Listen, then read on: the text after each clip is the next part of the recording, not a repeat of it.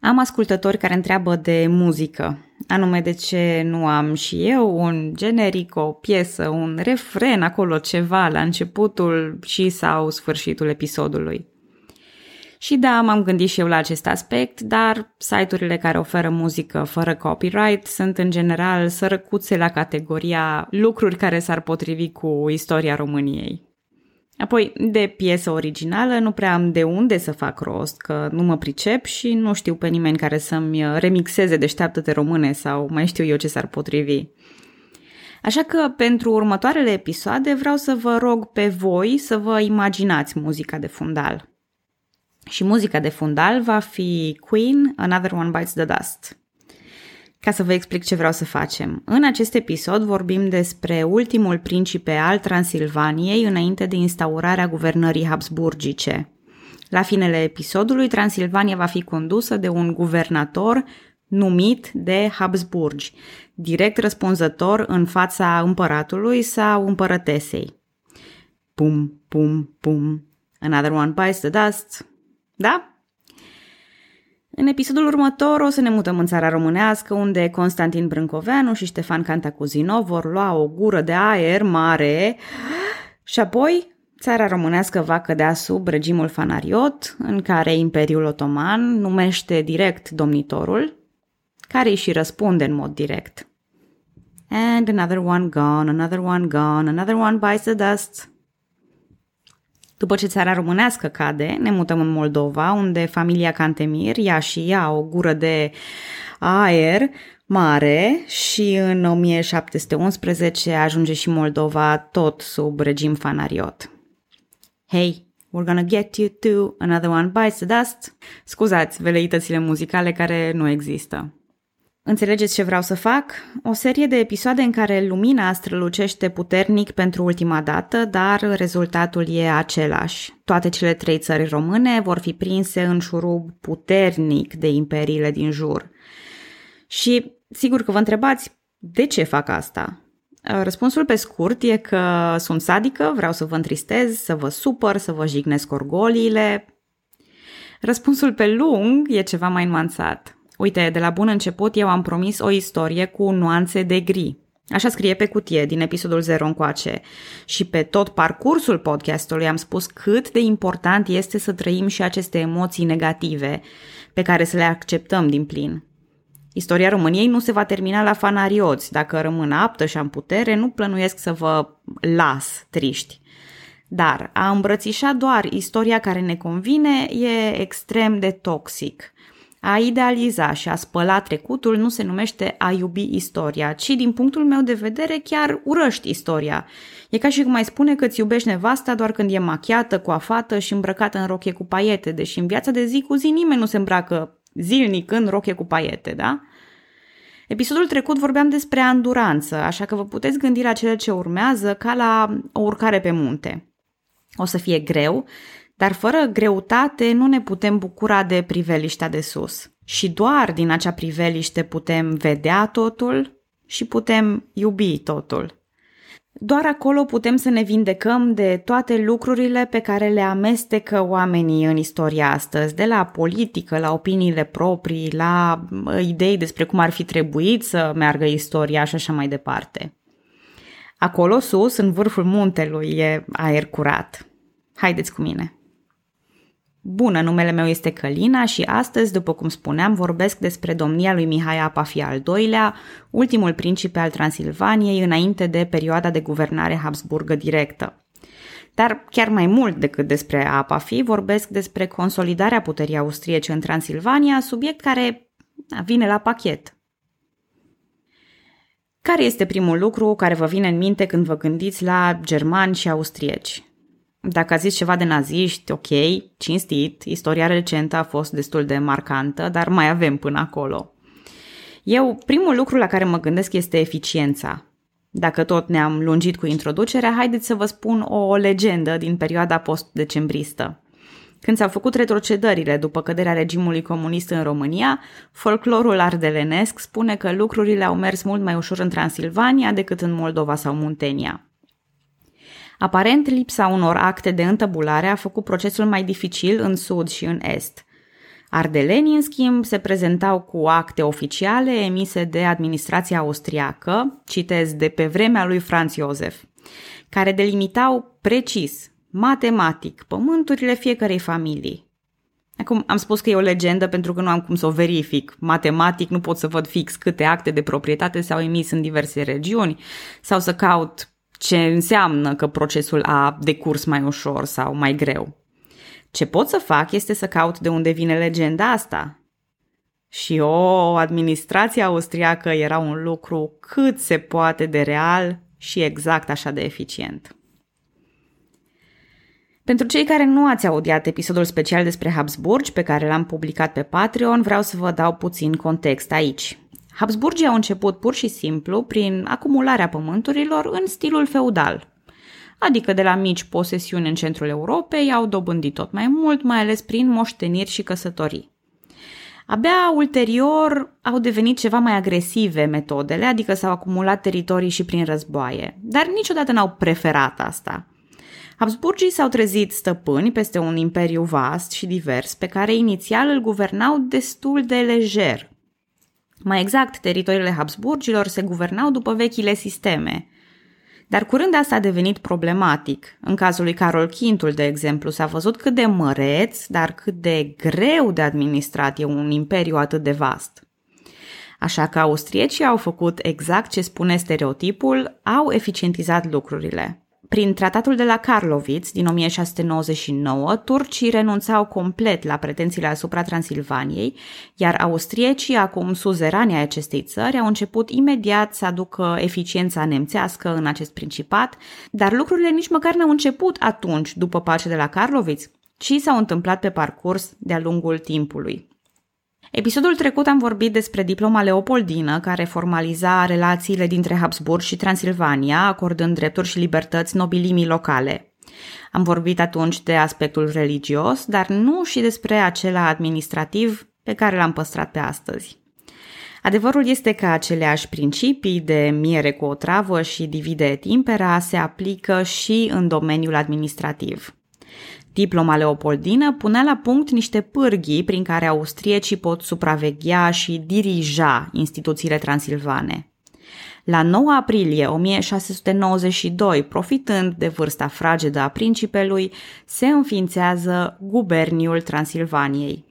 Numele e sugestiv deoarece guberniul funcționa ca o putere executivă, similar cu guvernul de astăzi.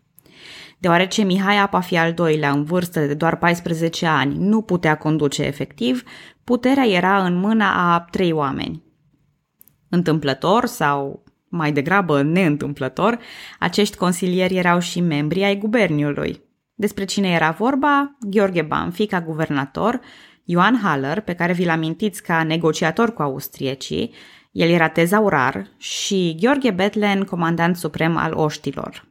Guberniul mai cuprindea și 8 consilieri, 2 judecători plus 12 membri ai tablei de judecată, deci un soi de putere juridică înăuntrul puterii executive. Un uh, director al bunurilor fiscale, doi secretari, doi arhivari, un maestru de poștă și 10 ajutoare.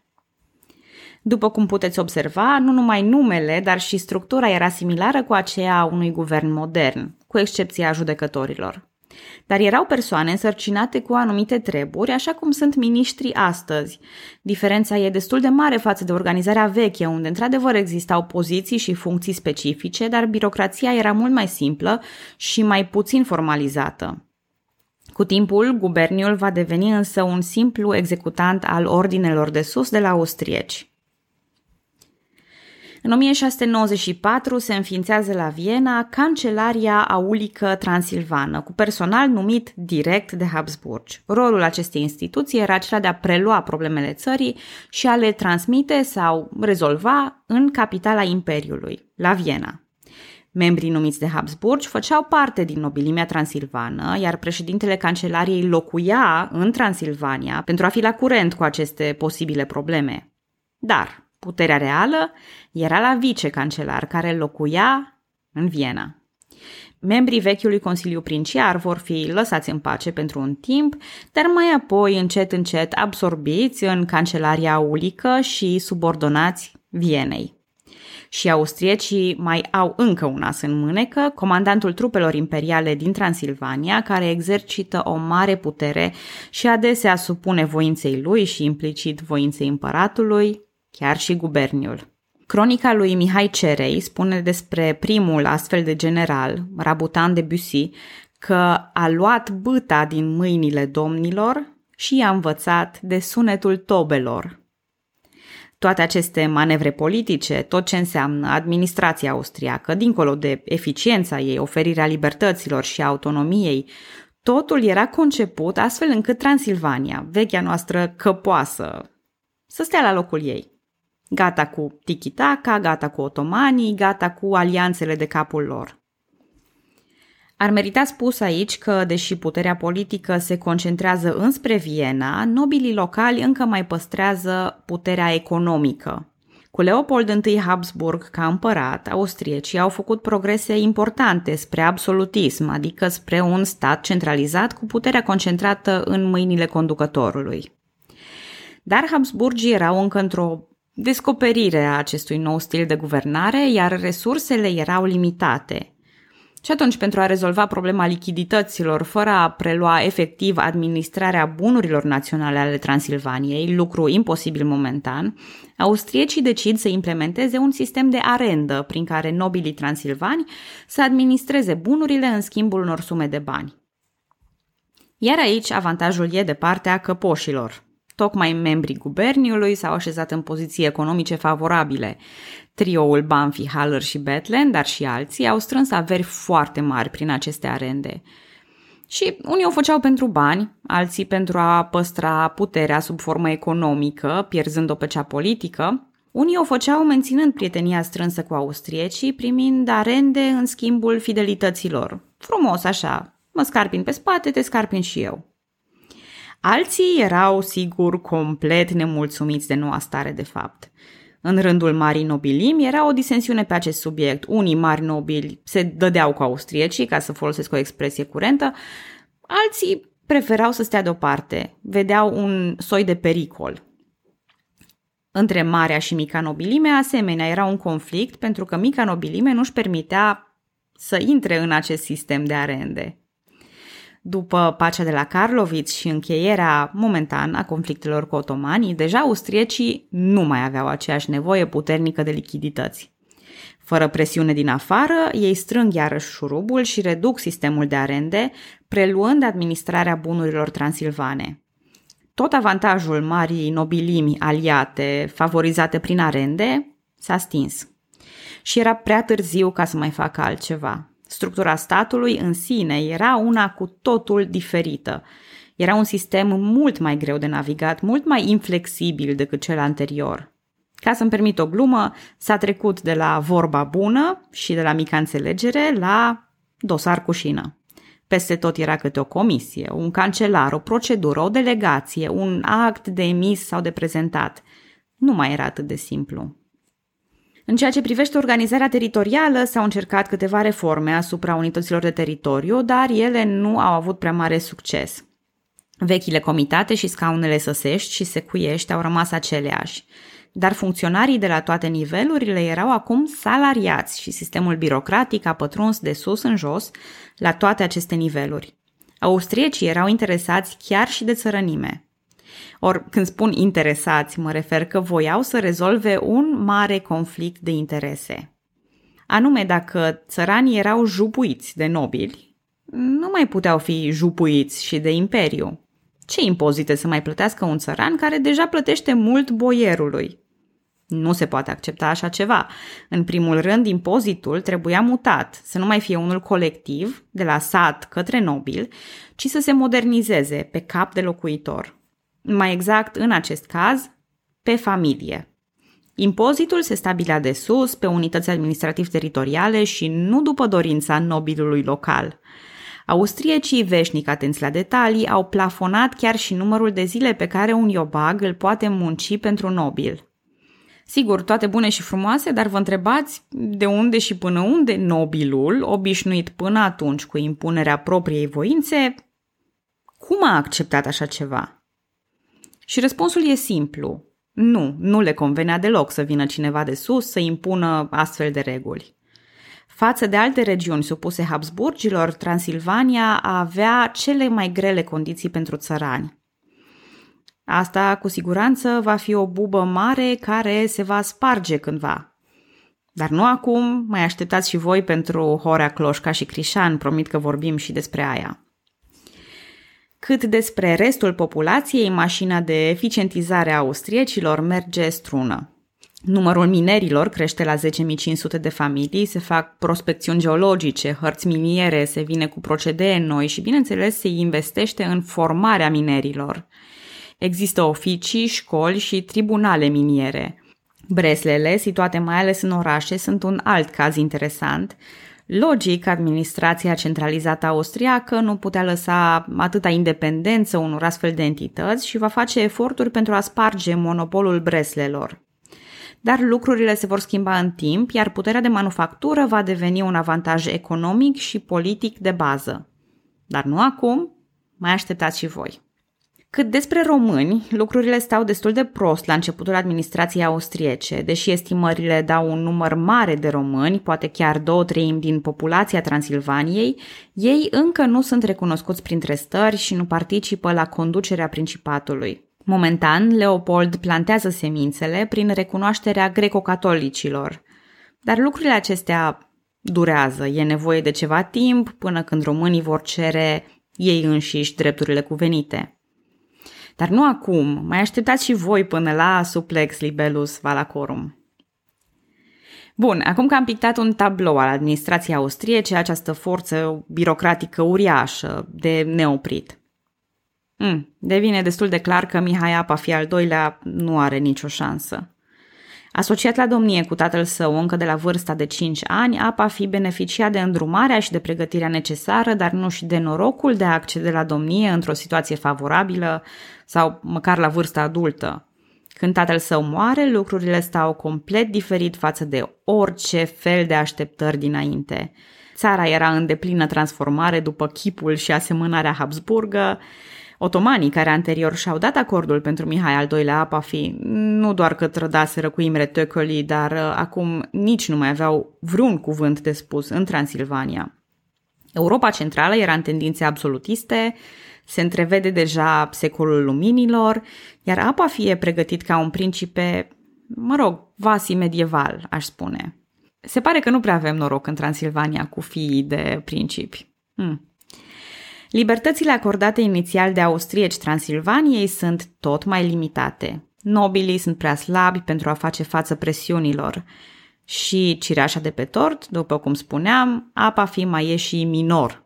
La vârsta de 14 ani, nu avea cum să conducă Transilvania și a fost pus sub grija lui Banfi, Haller și Betlen, neavând autoritatea, neavând libertatea de mișcare și nici măcar oportunitatea de a conduce. Un lucru interesant la APAFI este că apelează la ajutor extern. La sfatul consilierilor săi, el își acordă tutela unor posibili aliați internaționali. Cine sunt acești, uh, între ghilimele, părinți aleși ai lui APAFI? Nici mai mult, nici mai puțin decât regele Angliei, William al III-lea, și electorul de Brandenburg, Frederic al III-lea. Acest Frederic al III-lea va deveni mai târziu și duce și apoi rege al Prusiei sub numele de Frederic I. Și mai interesant este faptul că Frederic aparținea dinastiei Hohenzollern, care, nu știu, poate vă sună cunoscut. Acum, cei doi tutori erau aleși probabil din rațiuni politice și religioase. Ideea era ca Mihai Apafi al doilea să aibă spatele asigurat în fața turcilor, în cazul în care ei vor lansa o contraofensivă. După cum vedeți, principele încă juca pe stilul vechi, ceea ce n-ar trebui să ne mire, căci lucrurile erau încă în tranzit. Anglia și Brandenburgul au făcut într-adevăr presiune asupra Habsburgilor să încheie conflictele cu otomanii și să respecte independența Transilvaniei, sub un protectorat mixt, austriac și otoman. Nu avea să fie cazul. Odată ce austriecii s-au văzut victorioși asupra otomanilor, era clar că ideea unei independențe sub protectorat nu și are locul pentru Transilvania. Ea urma să fie netezită, strivită de administrația centralizatoare modernă a austriecilor. În 1694, Mihai Apafi al II-lea e chemat la Viena să discute. Pretextul era recenta căsătorie a lui Apafi, dar noi deja ne-am cam învățat cu ce înseamnă aceste discuții și deja ne trece un fior pe spate când auzim hai să discutăm. La Viena, Apafi e închis și forțat să renunțe la tron. Concomitent, Habsburgii ocupă militar Transilvania și numesc un guvernator militar. Îl țineți minte din începutul episodului acel rabutan de Bussy cu sunetul tobelor. Apafi cedează titlul de principe al Transilvaniei lui Leopold I Habsburg. Împăratul îi acordă atunci o rentă viageră, iar Apafi va mai trăi 14 ani la Viena, murind la vârsta de 36 de ani. Și principalitatea independentă a Transilvaniei se stinge. Nu cu un bang, așa cum vor veni domniile fanariote peste țara românească și Moldova, în situații scandaloase. Din potrivă, cu un ps. E stilul caracteristic Habsburg. Moșteniri, căsătorii, intrigi și manevre, supunere cu bățul și morcovul. Fără invazie, fără război. Dar regimul Habsburgic are și avantaje pentru unii locuitori ai Transilvaniei. Nu, nu acum, mai așteptați și voi că am presărat destule semințe pe parcursul episodului. Suntem acum în 1700 și Transilvania a căzut sub dominație străină. Pregătiți-vă moral că abia am început. Taman în secolul luminilor, în țările române, se stinge lumina. Another one bites the dust. Vă mulțumesc că ascultați podcastul Istoria României. Pe data viitoare!